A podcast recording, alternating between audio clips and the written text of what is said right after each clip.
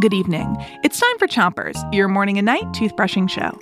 It's Poetry Week, and you're going to help us write poems again. Three, two, one, brush. Tonight, we're going to be writing love poems together.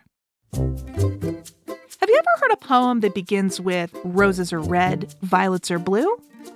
Writing a poem that goes this way is super popular on Valentine's Day, and people have been doing it for a really, really long time.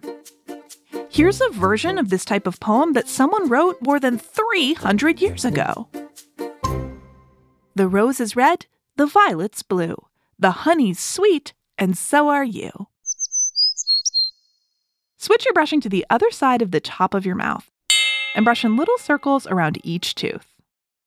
In these poems, the last word always rhymes with blue. So today, listen to the whole poem and pay attention to this sound. It'll tell you where the rhyming word goes.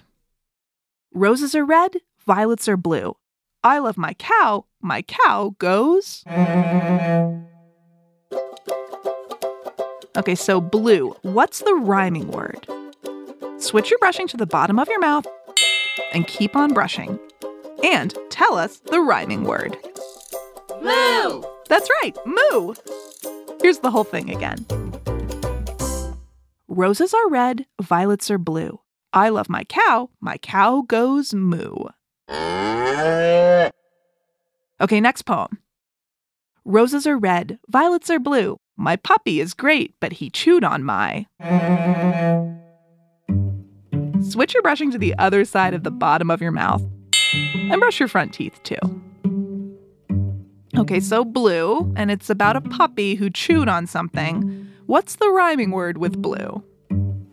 Shoe! That's right. Here's the whole poem again. Roses are red, violets are blue. My puppy is great, but he chewed on my shoe. Now that you know how to rhyme, time to start writing some love poems of your own.